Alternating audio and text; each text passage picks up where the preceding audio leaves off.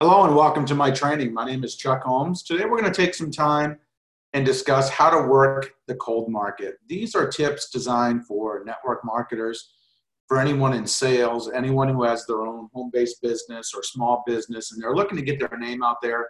They're looking to meet new people so they can have new prospects and potentially new customers for their business. Now, if you're a network marketer, at some point you're going to work through your warm market.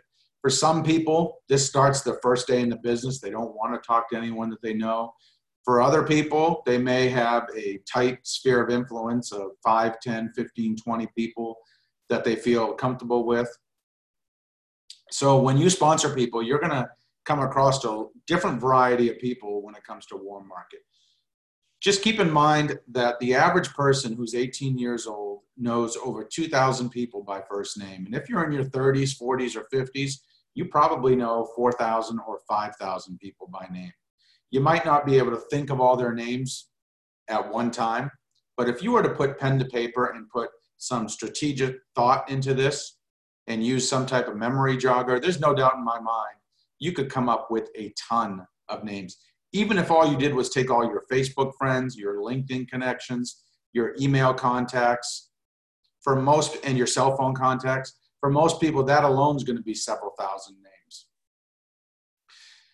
Also, if you're a network marketer and you have gone through your warm market and you're struggling to meet people, but you do have a small team going, the best thing you can do is help them reach into their warm market. Just to give you an example, if you have 10 team members and they each have 100 people on their list, that's a thousand people that you can work through to sponsor new people into your team. So that's the smartest way that's probably my best tip for someone who's gone through their warm market. Maybe recruiting is a struggle for them. Help your team recruit their warm market. On the flip side of the coin, if you're looking for additional things you can do to convert your cold market into your warm market, there's a lot of different things you can do. We're going to cover about 10, 11 different things you can do. The first one is just handing out drop cards.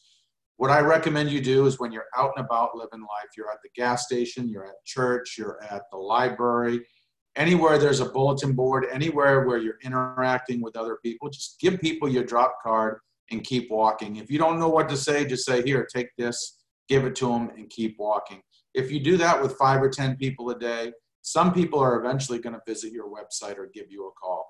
The next thing you can do is you can make a YouTube video or a Facebook Live video. This is one of my favorite tips with cold market because you bring people to you. They're going to see your video, your content that you made, and interested people are going to come to you. They're either going to email you, call you, visit your website, and that's a much different conversation than you approaching people. You can also buy leads and text 10 people a day. This is a great strategy. We have a lot of team members who do that. You can text other network marketers, people that you meet, you can collect business cards and text those people. You can participate in an advertising co op if someone in your upline does that. That's a great way to start to get some new leads. There's the fishbowl strategy. I call this the fishbowl lead generation method. This is where you take an empty fishbowl, you visit some type of mom and pop business in your local community, you get their permission to do a raffle for a free product. Everyone puts their business card in the fishbowl to be entered into the raffle. And then typically after one or two weeks, you go back to the business, you collect the fishbowl, you announce the winner, you make sure they get their gift, and then you follow up with everyone else offering them some type of consolation prize. It could be a discount on their first purchase, a gift card to shop at your website, or something similar. Another thing you can do is friends of friends on Facebook. This is probably the most untapped lead generation strategy out there let me just give you an example. If you have 500 Facebook friends, and some people I know have thousands of Facebook friends, but let's just say you have 500 Facebook friends, and on average, they each have 500 Facebook friends. That's 250,000 potential people you can share your products and business with. What I would do each day is just pick one of your friends and then go through all of their friends and try to look for people who might be a good fit for your products or your services or business opportunity. You also have LinkedIn. What I love about LinkedIn is people are on LinkedIn to expand their network, to make more money, to start a new career, to advance their current career. So people on LinkedIn are more business minded. They're open minded about ways to expand and grow their network, about ways to make additional money. It's a lot different of a community than Facebook is. So I recommend you tap into LinkedIn. You can target certain types of people.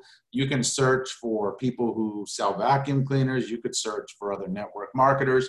You could search for sales professionals or insurance agents or whatever demographic you're really going after.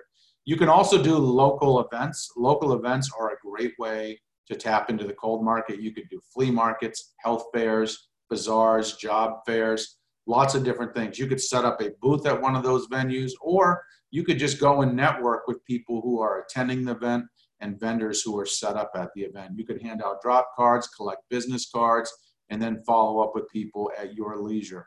You also have classified ads. You can place classified ads in local publications, in newsletters, in trade journals and magazines, in your weekly newspaper or your daily newspaper to get people who are interested in either your products or your business to contact you.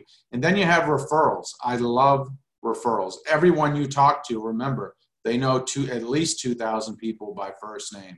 You want to tap into their warm market whenever you can. You might want to create some type of referral program where you pay people to give you referrals or you reward people with free products for giving you referrals.